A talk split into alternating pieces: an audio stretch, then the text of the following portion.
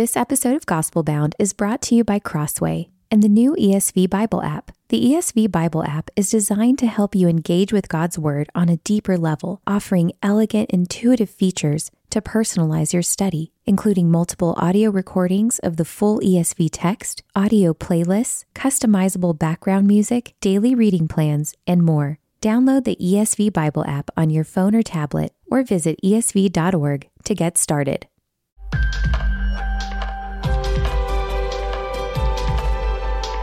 You're listening to Gospel Bound, a podcast from the Gospel Coalition for those searching for firm faith in an anxious age. I'm your host, Collin Hansen. It happened before. Can it happen again? I'm talking about secession. That's the question that animates David French's new book, Divided We Fall America's Secession Threat and How to Restore Our Nation published by St. Martin's Press. I'm pretty skeptical about books that seem to oversell such catastrophic mm-hmm. outcomes. It seems like scare tactics to sell books. But the way French sets up the book, I hadn't quite realized the scenarios that would make secession politically advantageous for both parties. And I have to admit, French's imagination has haunted me ever since. The book is about how to avoid secession, and if you're familiar with French's writing as senior editor of The Dispatch, you'll recognize his appeal to pluralism as our way forward.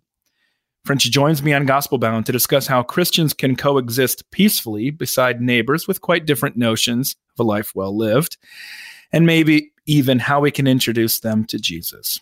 Thank you for joining me on Gospel Bound, David. Thanks so much for having me.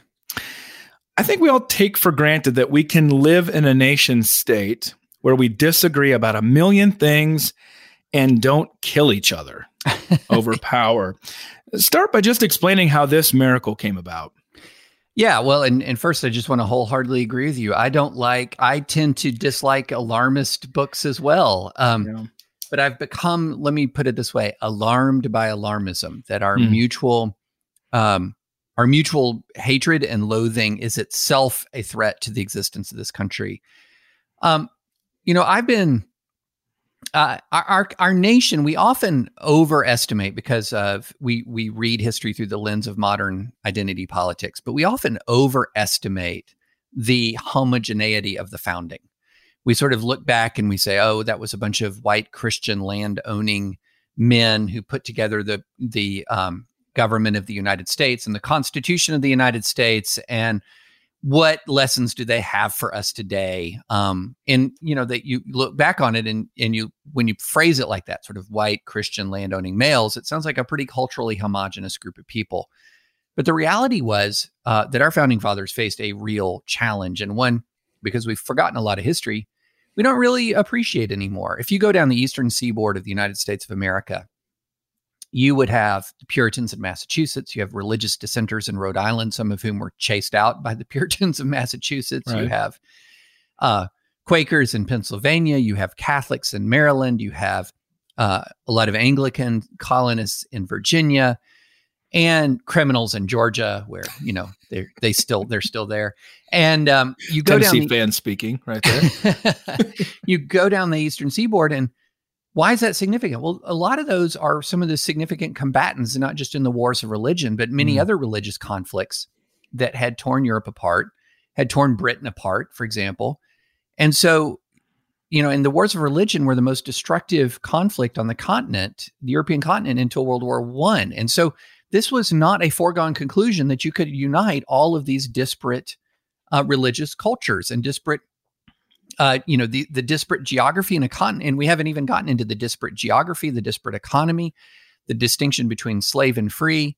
And so, what the the founders did is they created a system uh, that united a nation while still maintaining the capacity for self governance. Um, and this was, uh, as James Madison outlined in Federalist Number Ten, which is the Federalist paper that I center the book around. And I promise you, the book is less boring than you might think if I say I centered a book around a Federalist paper. It's not boring at all. I can assure the listeners.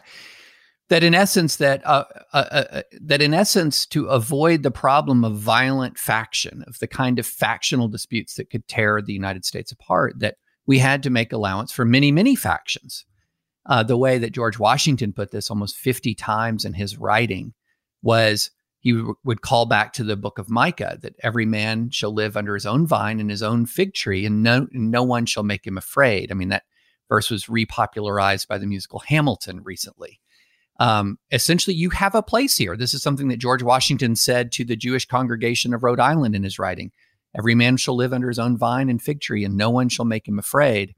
And my contention is that incre- in an increasingly divisive time, we have to rediscover a community that allows a variety of different factions to live, to govern themselves, and to thrive. And a sort of return to more responsibilities held by the states with freedom to be able to pursue different visions from right. each other. So, like, it is, you see the threat of an overweening nationalism swallowing up every conversation and then trying to impose its will on this nation of 30, 330 million people in ways that inevitably lead to endless conflict and um, and contention between those two. The groups. key the key of this is it's not just the overwhelmingly powerful national government. The other flip side of this, and this is what I outline in the first third of the book, is there you're having a increasingly powerful centralized government imposing a will on an increasingly divided nation. Yeah.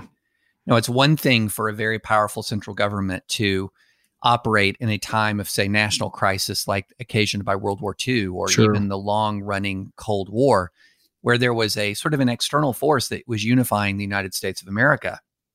It's another thing entirely to have an overpowering central government that is seeking to rule and govern over a nation that is increasingly split on very important matters. One of the, the things I say right at the beginning of the book is that there's no significant social, cultural, political, or religious force that is pulling Americans together more than it's pushing us apart. And in that circumstance, centralized power is viewed by the losing side of any given election as a can be viewed as an existential threat.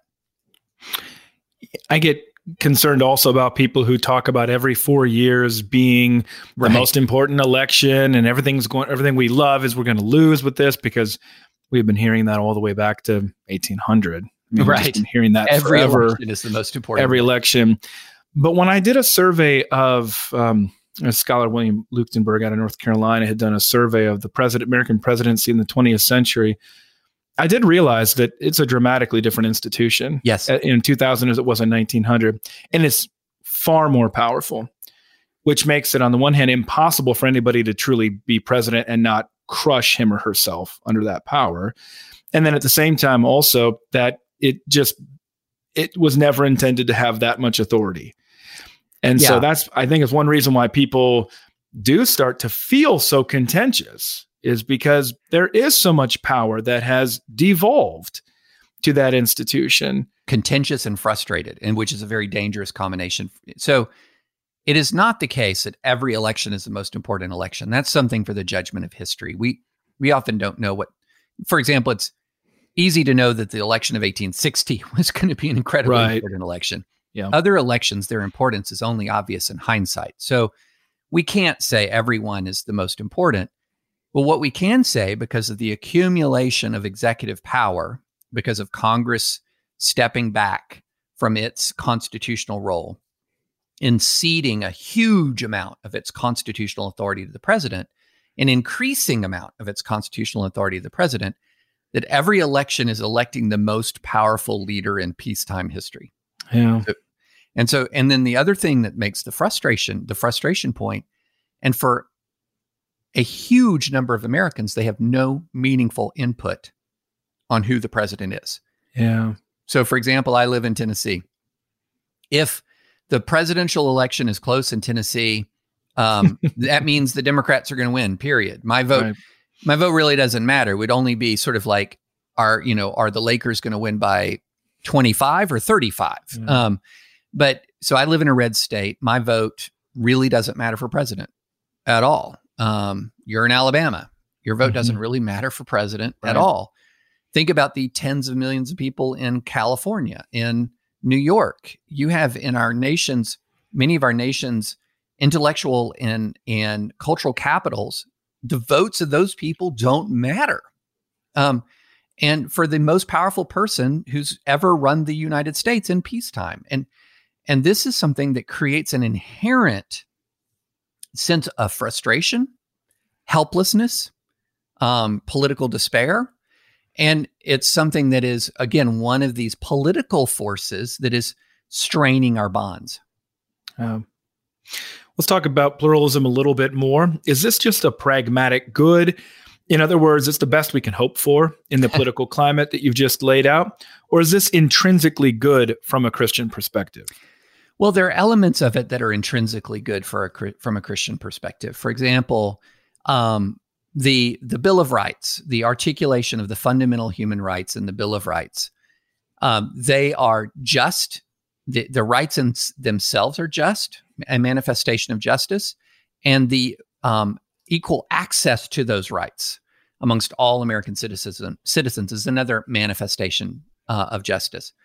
But there is undeniably, I believe, a, a sense in which there is a pragmatic element to pluralism as well. Pluralism is not a utopian worldview. Okay. Um, Scott Alexander, who's a pseudonymous blogger, um, put it very well, and, and I'm going to paraphrase what he said that that liberalism, small L liberalism, which that's this, the the legal superstructure that protects pluralism, is the best civil war avoidance, uh, best civil war avoidance mechanism that man has ever devised. Yeah. It is a way in which we can live together. Uh, it is a way in which people can govern themselves. Now, one of the aspects of pluralism, and this is what is most difficult for people to expect, is that some self governing communities will make bad decisions. Yeah. They will make bad decisions. They will do things that you profoundly disagree with. And one of the things, one of the aspects of my book is that uh, we've done, and that I emphasize is we've done, and we've gotten federalism backwards in this country for much of our history. What we have had is a federalism of the Bill of Rights, where we denied the fundamental human rights outlined in the Bill of Rights to some of our citizens, whether it was slaves in the era of slavery, African Americans in the era of Jim Crow, um, the punitive laws against Chinese Americans in the American West. I mean, you could just go down the line. Time and time again, what we did is we said this Bill of Rights, which is sort of the core of the American Social Compact, the heart of justice in the United States of America, applies for some people and for not not for others. But what I say about federalism is the Bill of Rights needs to be universal. Every single American exercise enjoys the benefit of those rights equally. But when it comes to economic policy, when it comes to, say, climate policy, when it comes to taxation, when it comes to all of these other things that we've increasingly pulled up to Washington, they need to go back down to the states. And I have a chapter where I talk about, and this is something I'm I'm a conservative. I don't want single payer health care, but I talk about how California's single payer health care yeah. could help preserve the union uh, that the the way in uh, that allowing a progressive state to govern itself in a progressive way can go a long way towards turning down the temperature of American politics because people will be able to live under the rules of the community that they want to live under. Um, and as it is is going right now, uh, nobody seems to be able to live in the kind of community that they want to create also gives people a chance to be able to move if they don't yes. like that plurality, which is something that Americans have been doing for some time from places like California and currently from places like New York City to where you live now, right. Nashville, Tennessee area. I would imagine though that that probably works a lot better for some things than it does for other. I have a little hard time knowing how that would work with climate.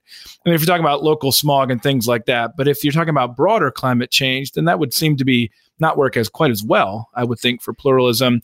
But taxation, and I would also imagine that taxation derives in part because of the enormous expense that the United States has in our defense.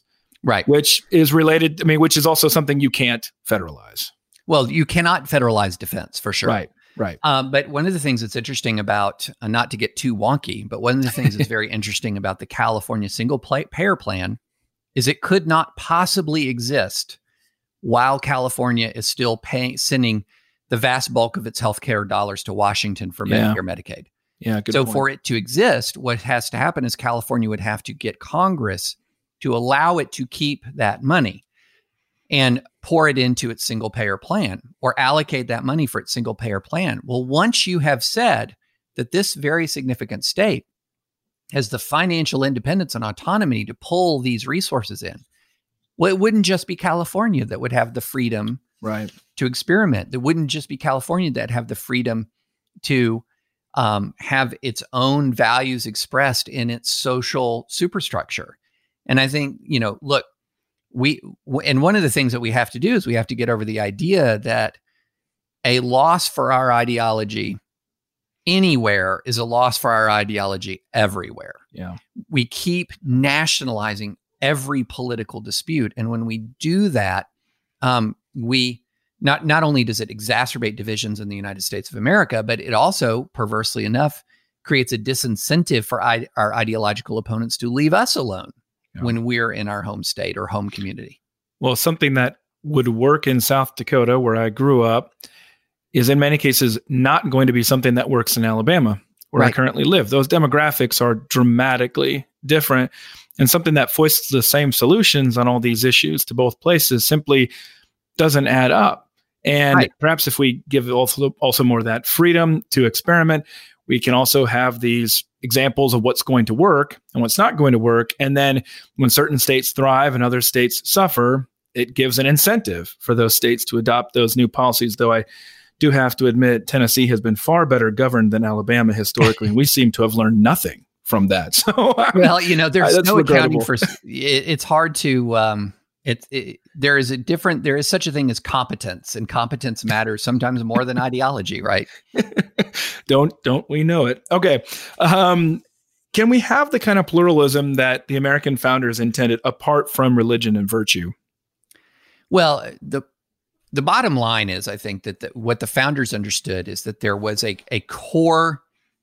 Um, there were two aspects of our social compact. So the social compact of the government's obligation to its citizens, if it was going to be summarized in any one given document, would be the Bill of Rights. But then as time went on, because the Bill of Rights didn't apply to states, we realized it was insufficient, and we only we realized it's insufficient, but in part because of the horror of the Civil War and slavery. Right.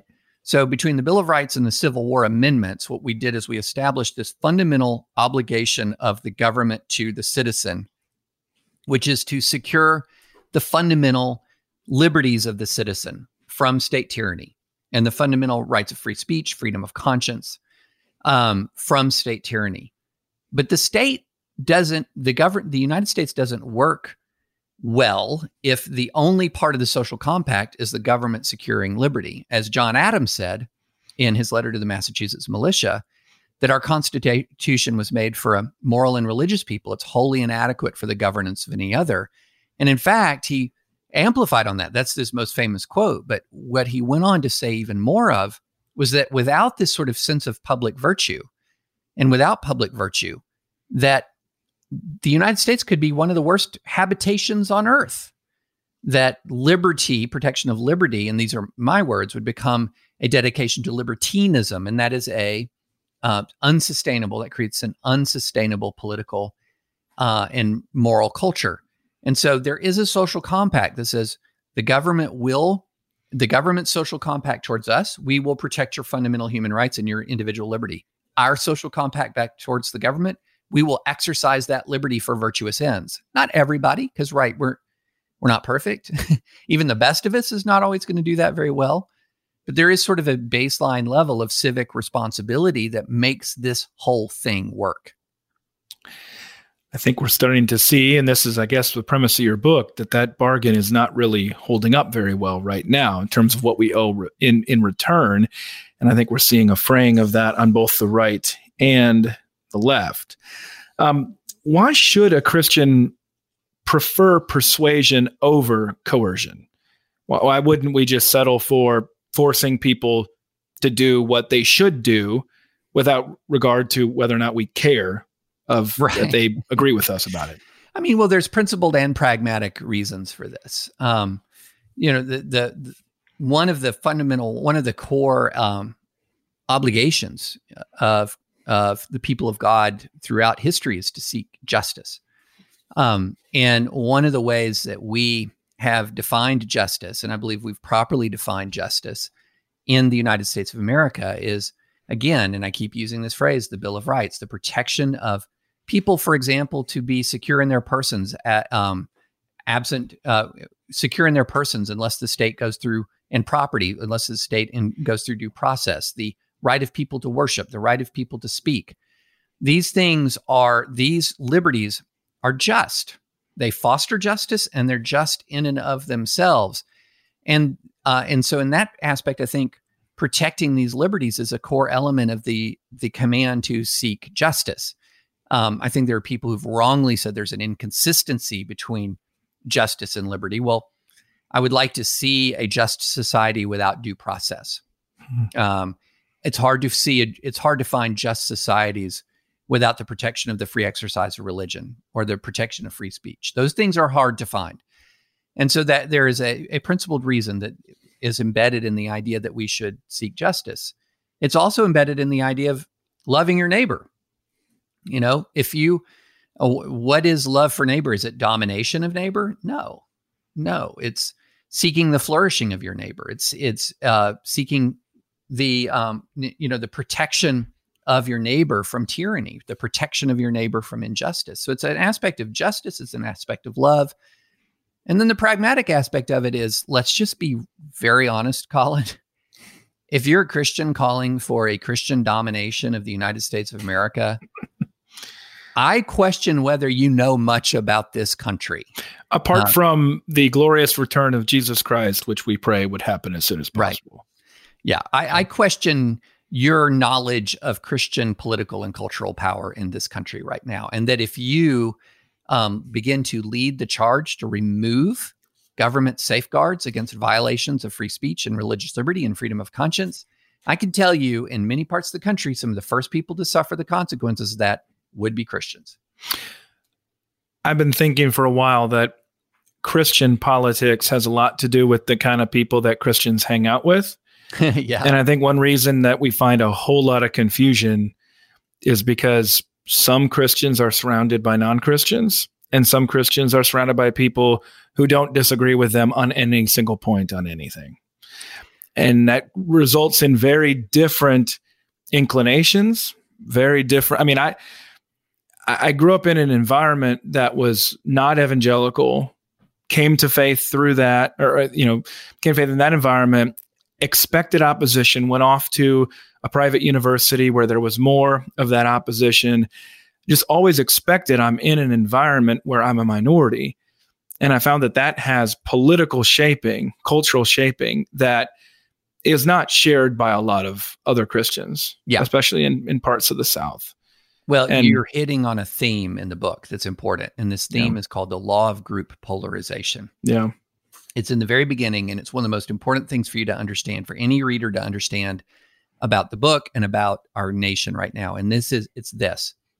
When people of like mind gather, it's not a concept I came up with. It it originates, you know, 20 plus years ago in an in an academic paper by Cass Sunstein.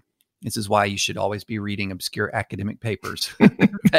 All of them all, of them because you might miss a good one. But anyway, uh, it it originates in an academic paper by Cass Sunstein, and, and, it's a very common sense proposition, and you see it all around you, and it's and it is becoming deadly to our national unity. And it is this: when people of like mind gather, the common expression of their shared view becomes more extreme. Hmm. What's this mean in plain English? Yeah. If you get together and you all oppose gun control, say let's say 10 of your friends, you all get together to talk about opposing gun control. At the end of the meeting, you're going to be more opposed to gun control than when you started. Or think of this how many of you gone to a really good Bible study and left it loving Jesus less? Yeah, right. When you're around people of like mind, there's no check on sort of the collective will. And one of the interesting things that Sunstein found is that this is so powerful that at the end of the deliberation, the group itself can end up more extreme than the most extreme person was at the beginning. Yeah. And this is a dynamic, and it's one reason why we're we're yanking apart because if you combine the law of group polarization with something called the Big Sort, which is again, yeah, uh, uh, a, a, it's right. a book from about 15 years ago saying Americans are clustering into like-minded enclaves, and that's statistically obvious. And you combine that law of group polarization, what that means is we're becoming more extreme, less willing to compromise, and more hostile. And there's two, you know, great communities that that illustrate this. One is here's a here's a the white evangelical community is a like-minded cluster. 81% voted for trump. That's an overwhelming majority but that's not the only like-minded cluster in america. Right. Almost 90% of the citizens of manhattan voted for hillary clinton. Um, and that's replicated in blue cities across the country. There's less political diversity in many of our major american cities than there is in a white evangelical megachurch I did a lot of study of, of 2016, uh, looking at local levels, precinct level data, especially the primaries here in Alabama. And in some places, such as where I live in Birmingham, the polarization is so extreme that you have precincts that have literally nobody voting for either party yeah. on both sides. So you'll you'll go to a rural Baptist church precinct in Jefferson County, our largest county, and you'll find not a single person who voted Democratic. Mm-hmm. And then mm-hmm. you'll go to a precinct in Fairfield, maybe only 10 miles away. Yeah. Where you're going to find not a single person who voted Republican in the entire precinct. So if that sorting happens, it's almost like the effects of that segregation being voluntarily undertaken for ideological reasons. Yeah. Which are overlaid with some group identity, including race. Yeah. Over the country. And no wonder then I, I, think as you you point out why secession becomes possible is because we do have some of this sorting now mm-hmm. there are a lot of republicans in california but a lot of republicans have also been leaving california right. over time and you do have these geographic blocks that could split like in one of your scenarios the western block you know splits with washington mm-hmm. oregon and california and then a new england one also um, well, I'll come back to that. I got I got other questions I got to okay, get to okay. in here. All right, we'll take a we'll take a kind of breath from all of that and ask a question professionally for you. There are a number of evangelicals in prominent positions as political and cultural commentators, and and I can think of several from just within the PCA. And yet, it seems that most evangelicals prefer to get their political advice from people who don't share their evangelical beliefs. I'm thinking here on the right, Tucker Carlson, Ben Shapiro, Sean Hannity, Rush Limbaugh. That something we can or should change? Yeah, absolutely. We I, we should change it. Can we change it? That's uh, a much bigger question. I, the bottom line, I think, of one of something that's happened within the American evangelical church more broadly is that we have complete we have neglected to cultivate a theology of political engagement in our American in, in our citizens and the in the folks who are in the pews. And this is something that is a, a glaring omission from the church. Uh, we we will spend a lot of time talking about how we are to be a Christian in the job, right? Um, we'll spend a, t- a lot of time talking about how to be a Christian husband, a, a Christian father, a Christian mother, a Christian wife, Christian grandparents. I mean, seminars, books, yeah. etc. Um, we'll talk. You know, we have youth ministries that they're not focused on making sure everyone makes A's. They're focused on building disciples of Jesus Christ in sometimes hostile academic environments. But the church's engagement with politics has almost entirely been through the prism of issues. Hmm. Issues, not in the through the prism of what does it mean to be salt and light within the political body politic beyond supporting this issue or that issue. And so that has left us with a actual political engagement education that comes from talk radio, that comes from primetime Fox News, that comes from secular commentators who Christians will like because they agree with you on issues, or they'll like because they're affectionate towards evangelicals when much of the rest of the media is not. But you know, you're not going to go to Rush Limbaugh for an explication of the or an explanation of the the impact of the ninth commandment on the Christian political witness. Um, and you're not going to go to Sean Hannity for a discussion of God's sovereignty over nations and how much should Christian what to to what degree uh, to what degree uh, should Christians be alarmed by negative political developments because these in these um, primetime secular and talk radio secular uh, individuals are about mobilizing. They're not about ultimately about teaching, and they're not especially not about teaching us in the theological and spiritual terms that we need to be taught. I've noticed a couple rules of thumb here that in almost every case, if somebody tells me that I'm being too political, inevitably that person is more political than I am. and they simply don't like what I'm saying right. about politics. That's a good rule of thumb for pastors to keep in mind in churches if they haven't learned that lesson already. At the same time, I've also heard that if a church tells me that they are not a political church, sometimes that's legitimate. I'd mm-hmm. say probably for my own church, that's uh, that's fairly that's fairly true. Although I think it's a problem, and I'll explain that in a second. More of the time, when a church says that, it's because they wouldn't need to be political because everybody votes the exact same way because they yeah. all listen to the same conservative mm-hmm. or or possibly liberal mm-hmm. media.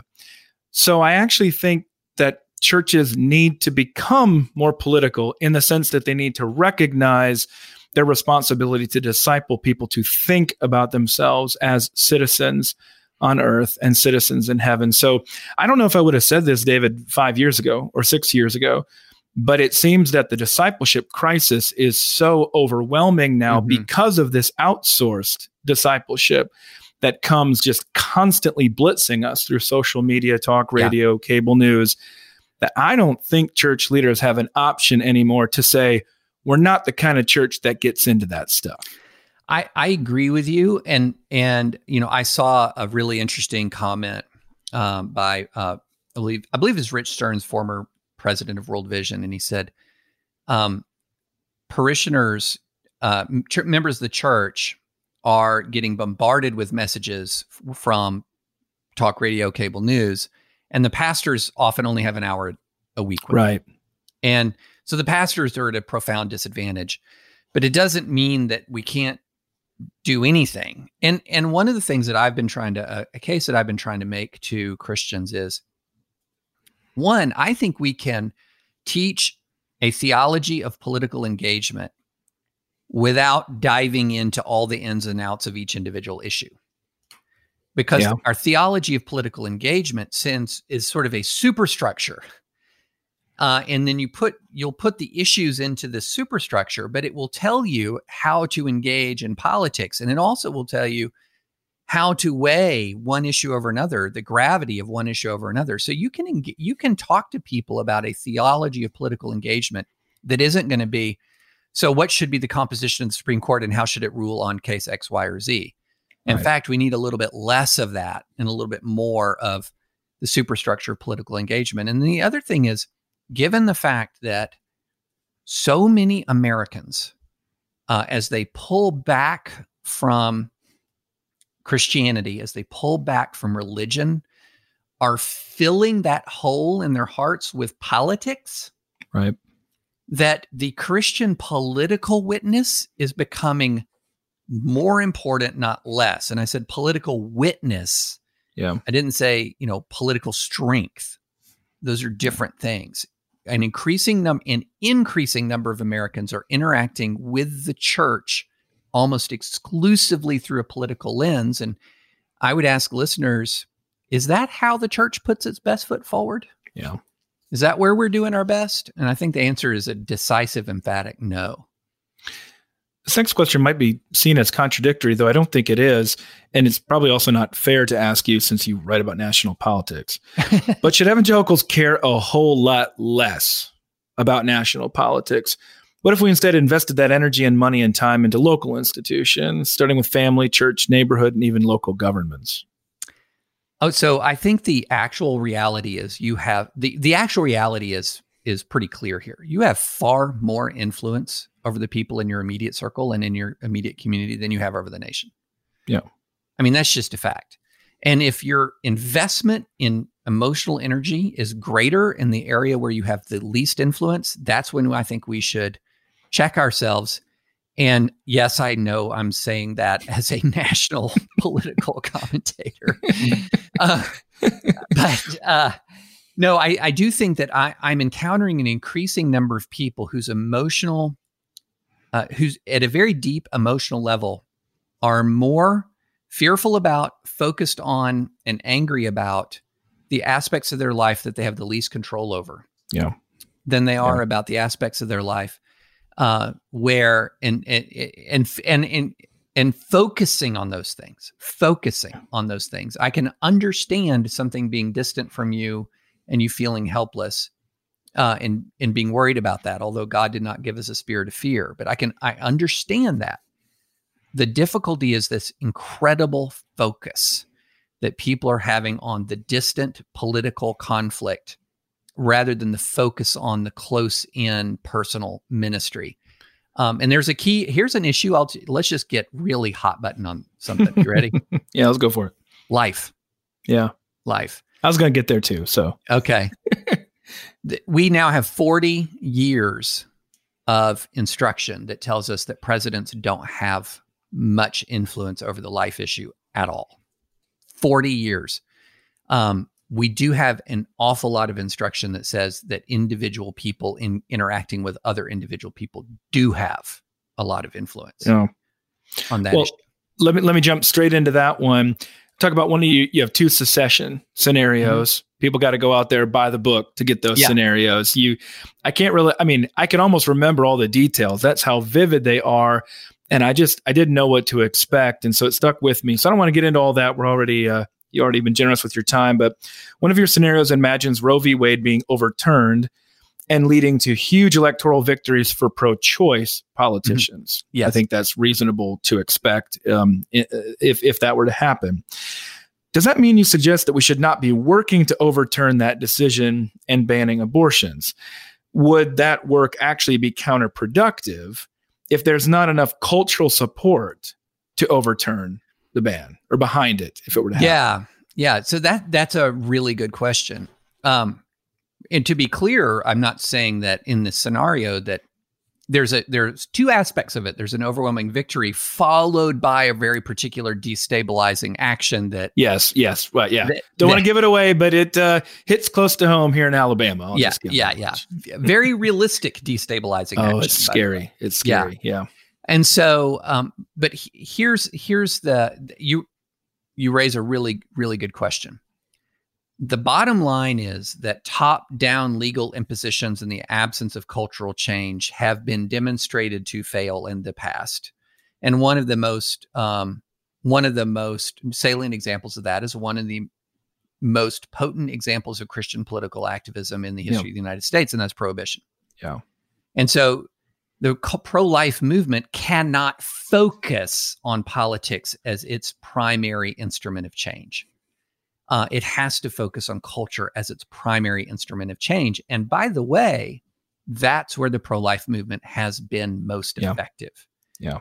One of the things that's really important, and most pro life Americans don't know this the abortion rate peaked, it shot up right after Roe versus Wade. It peaked right around 1980, 81. It went down in the rest of the pro life Reagan administration. That doesn't surprise pro life Americans. It went down No. in the pro life George H.W. Bush administration. It went down in the Clinton administration. It went down in the Bush administration. It went down in the Obama administration. So the abortion rate has plummeted to such a point that there it is lower now than it was before Roe was decided. And when Roe was decided, there were places where abortion was illegal. So the abortion rate is lower now than it was before Roe was decided. It's lower by rate, in other words, per thousand women, ratio, per pregnancy, and absolute numbers. Um, and a lot of people have no, absolutely no idea about that. And there are many, many, many complicated reasons for it. But political uh, prohibition of- abortion is not one of those reasons. And so No. this is a complicated, complicated issue that gets reduced in, poli- in presidential campaigns to if you vote for person X, more babies will die than if you vote for person Y. And that's not what the last 40 years have taught us. It's a lot more complicated and depends a heck of a lot more on personal engagement and interaction. And one last thing a lot of people think if you overturn Roe versus Wade, you get rid of abortion. Right. You do. Well, there's been a study that demonstrates that if you get rid of Roe versus Wade, at most, you'll get rid of 13% of abortions, that 87% would endure. because they tend to be heavily concentrated in states that would vote to keep it. Exactly. So, exactly. I mean, just the states that would vote to ban it Alabama, Mississippi, South Dakota. Aren't that's not where most of the abortions are happening. Right. Already have very low abortion rates. If you if you look at abortion rates across the United States of America, there's this interesting dynamic that occurs. There's very low states that ban vote, for example, heartbeat bills. Um, that ban abortion after a heartbeat is detected, by and large, are among the states with the lowest abortion rates already in the U.S. Right. The states that vote to protect abortion rights very decisively have much higher abortion rates, and so abortion actually uh, overturning Roe versus Wade doesn't end abortion. That doesn't mean that we should not be seeking a nation that, by law and culture, um, by law and culture, brings the abortion rate to zero. That's what we should be seeking but the the culture is going to lead the law on this point. I, I still say it's it's wrongly decided. I still say it's unjust. Yeah. But I have no illusions about what would happen if it were overturned at this point culturally. And you raise prohibition, which I, I think prohibition is the safe thing that anybody can complain about because there's nobody really advocating for that right. anymore. And people have just completely forgotten how popular prohibition was. And as you mentioned, one of the most successful Christian political power movements of all mm-hmm. time. People don't want to bring up the example of slavery because mm. something that is, again, extremely unjust. Mm-hmm. And that nobody would argue for wanting it to have been preserved, or at least very few people, thankfully, would argue for that. But because the culture didn't change, it just simply found other ways to persist.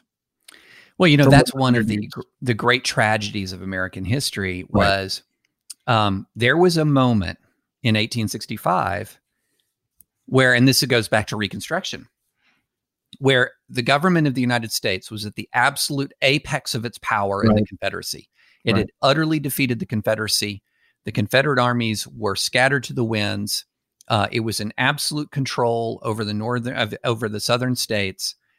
And rather than, and this is something that is one of the great injustices in American history, rather than at the apex of its power, doing all that power could possibly do to correct, correct the legacy of slavery, you know, a, a division weary public, a um, divided Congress, a Northern Democratic Party that was eager yep. to overturn Republican rule, ultimately pulled back and the existing culture that was still intact, although right. slavery was not intact, the existing culture that was still intact reared back into power and authority.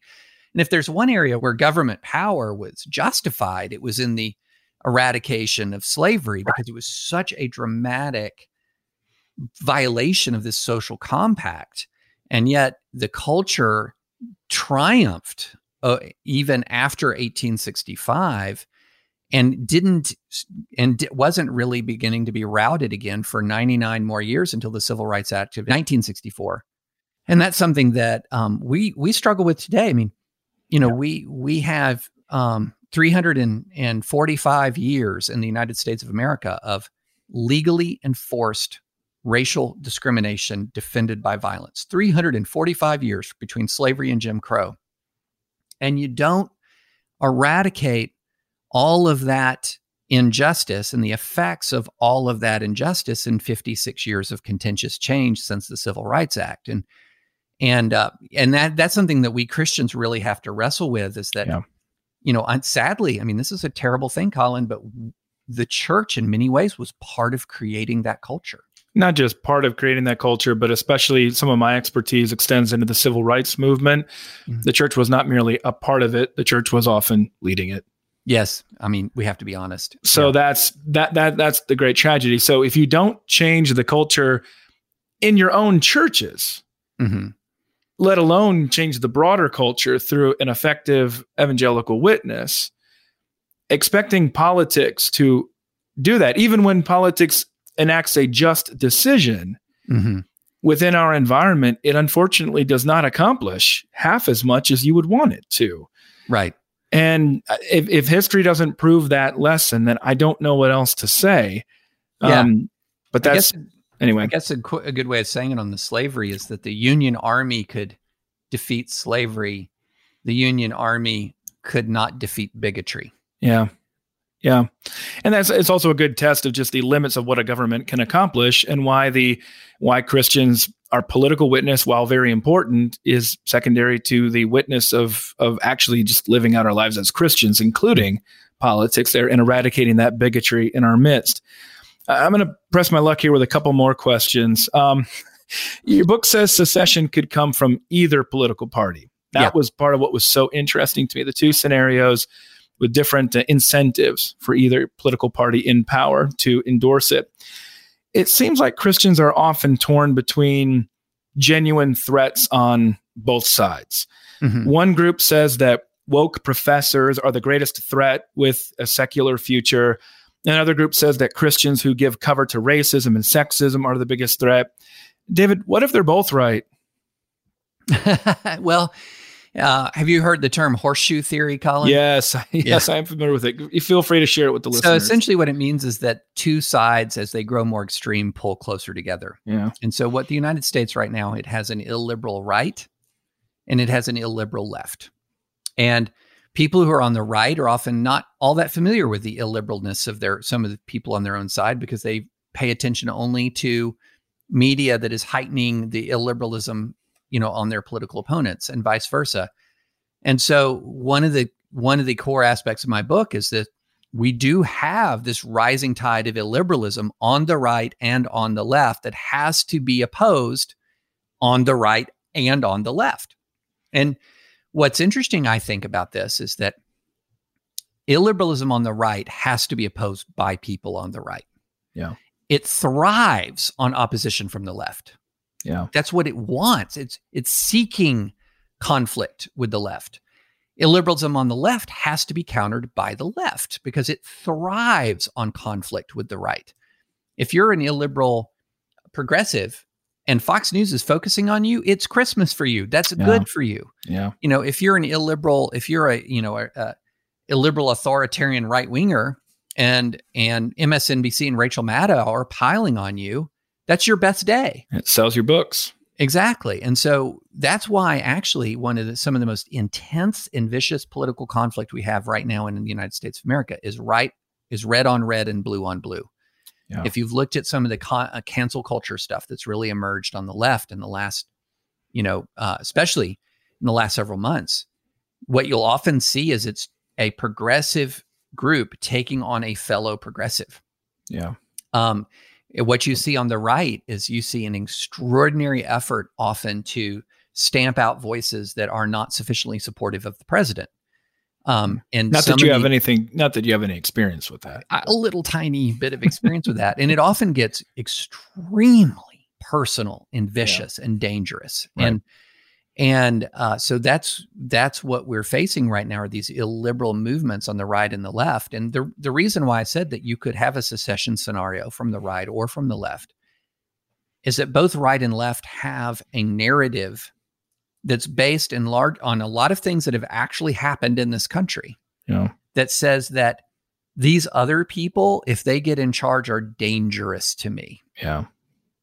And, you know, not to not to imagine a scenario that could occur in the next few months, but you know, as the um and I don't think anything like this. I don't think we're going to face a constitutional crisis of this magnitude. But for the first time in my adult life, something is like icebergs are foreseeable on the horizon. So, yeah. so let let's take let's take this. Let's imagine that because the polling indicates that that more Republicans want to vote in person than vote by mail. More Democrats want to vote by mail than in person. Takes longer often to count mail-in votes. Mm. Uh, also, oh, polling wow. indi- also polling indicates that only 23% of Republicans believe in the mail-in vote count. Oh. Okay. I know where you're going, and this is not making me happy. no, nothing about this should make you happy. No. So imagine that Trump is leading in in person voting after election day, and then right. the mail in votes start to come in, and the lead evaporates, disappears, and it flips yeah. over to Biden. Here's one that would cause the left to react in horror. We are already seeing that some states are not quite, don't seem to be quite prepared for the mail in, the Russia mail in votes. Yeah. So, for example, New York in city invalidated one out of every five mail in ballots oh, in its boy. primary.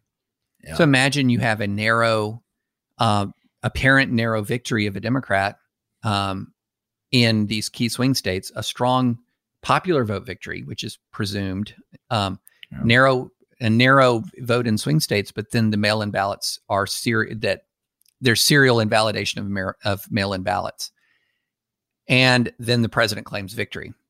There yeah. would be an intense pressure on blue state governors in core blue states to resist federal authority under that circumstance. Intense. Yeah. And these these things yeah. are not, I mean, I don't think they're going to happen. So I just want to be very, very clear. Sure. I think the election will go off more smoothly than we fear. Uh, yeah. That's my prediction. But these are easily foreseeable events right now in an atmosphere of incredible polarization and mutual hatred, and that's destabilizing. Well, what your what your book did is help me to help me to envision scenario. I mean, I, am I love studying the Civil War, so mm-hmm. I'm thinking I'm running everything through an 1860 paradigm yeah. here, and I'm thinking, well, the federal government would have a vested interest in every case of being able to preserve the Union. Until you realize that, wait a minute, one of the best possible things for a Republican president would be for California to no longer be part of the Union. Wait yeah. a minute. so I don't I don't know why that hadn't really occurred to me before, but really stood out of, huh, what if the Republican president just said, go for it? Good luck.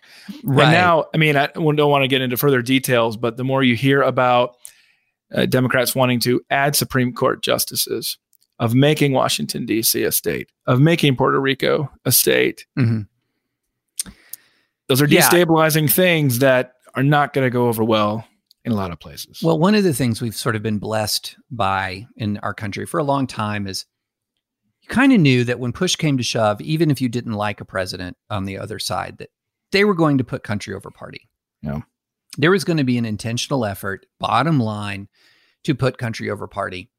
And uh, and and I believe that of the vast majority of the presidents uh, in my, you know, I believe that of the presidents in my lifetime, for example.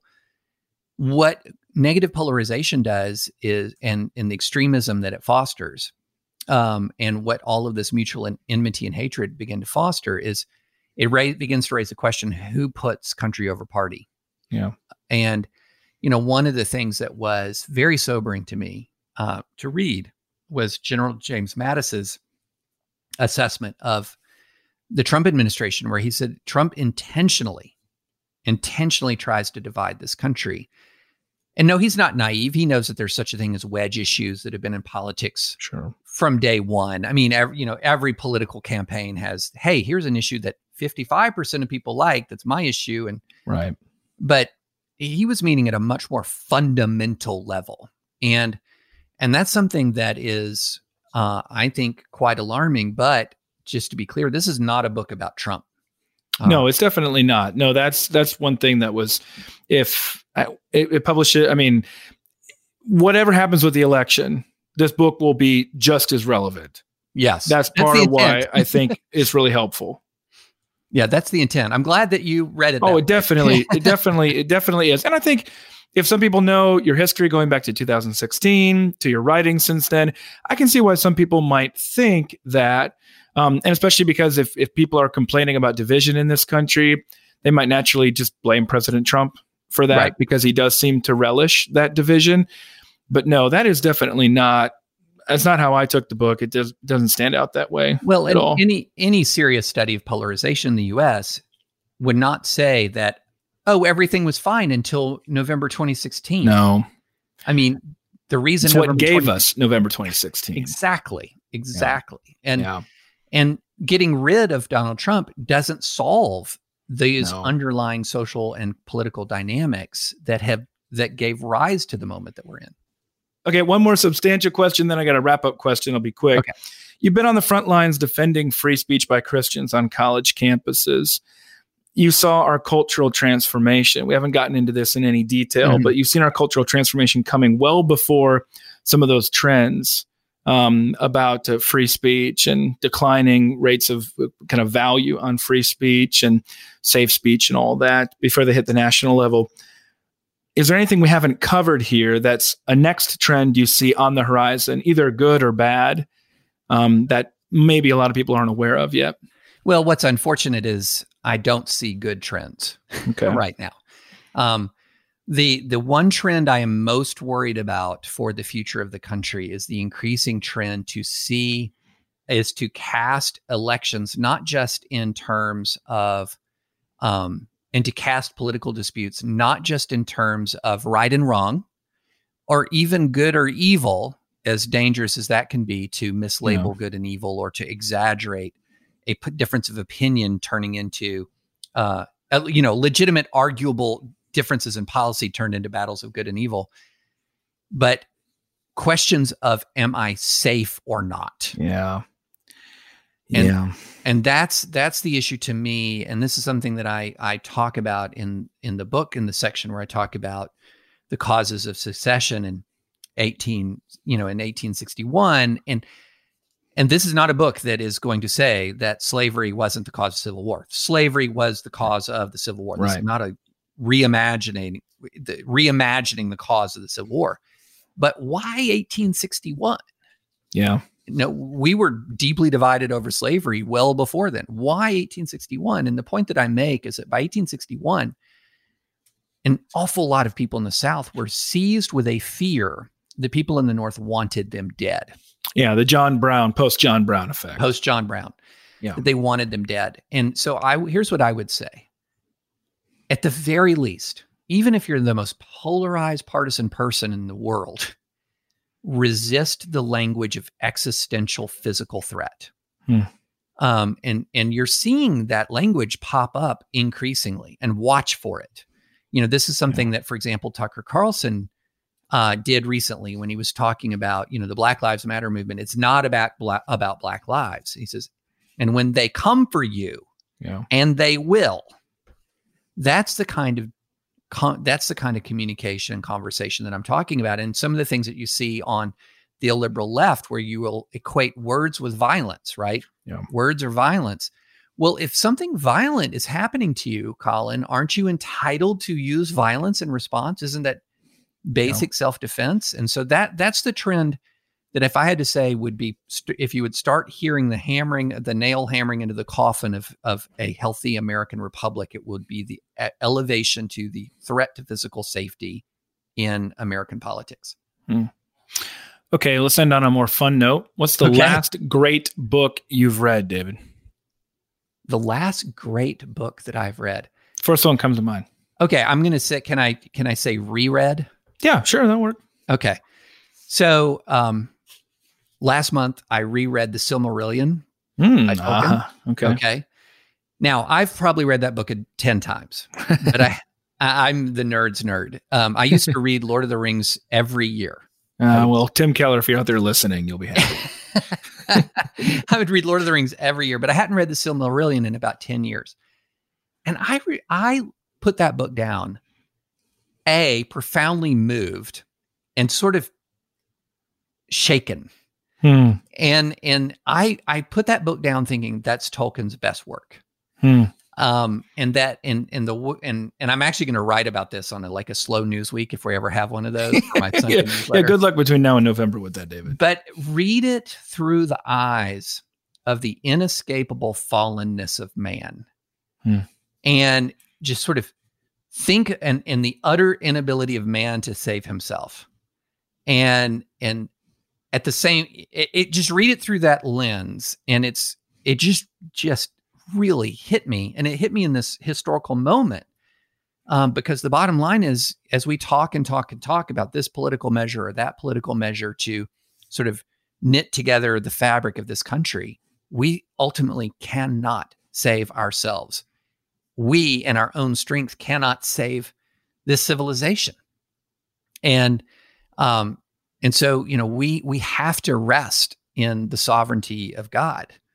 Um, yeah. Yes, keep His commands, seek justice as best as we can, but we ultimately have to rest in the sovereignty of God. And um, yeah, so anyway, I, I can't even tell you how much rereading the Silmarillion both convicted me and blessed me a good word for people to take. They can read that alongside also reading David French's new book, Divided We Fall America's Secession Threat and How to Restore Our Nation. David, thank you for taking so much time with me today on Gospel Bound. I really, really enjoyed it. Thanks so much for having me. Thanks for listening to this episode of Gospel Bound with Collin Hansen. Join us next time as we continue the search for firm faith in an anxious age. Visit tgc.org slash gospelbound to find transcripts and past episodes, subscribe to my newsletter, and suggest a guest or topic that will help you find hope in the gospel of Jesus Christ.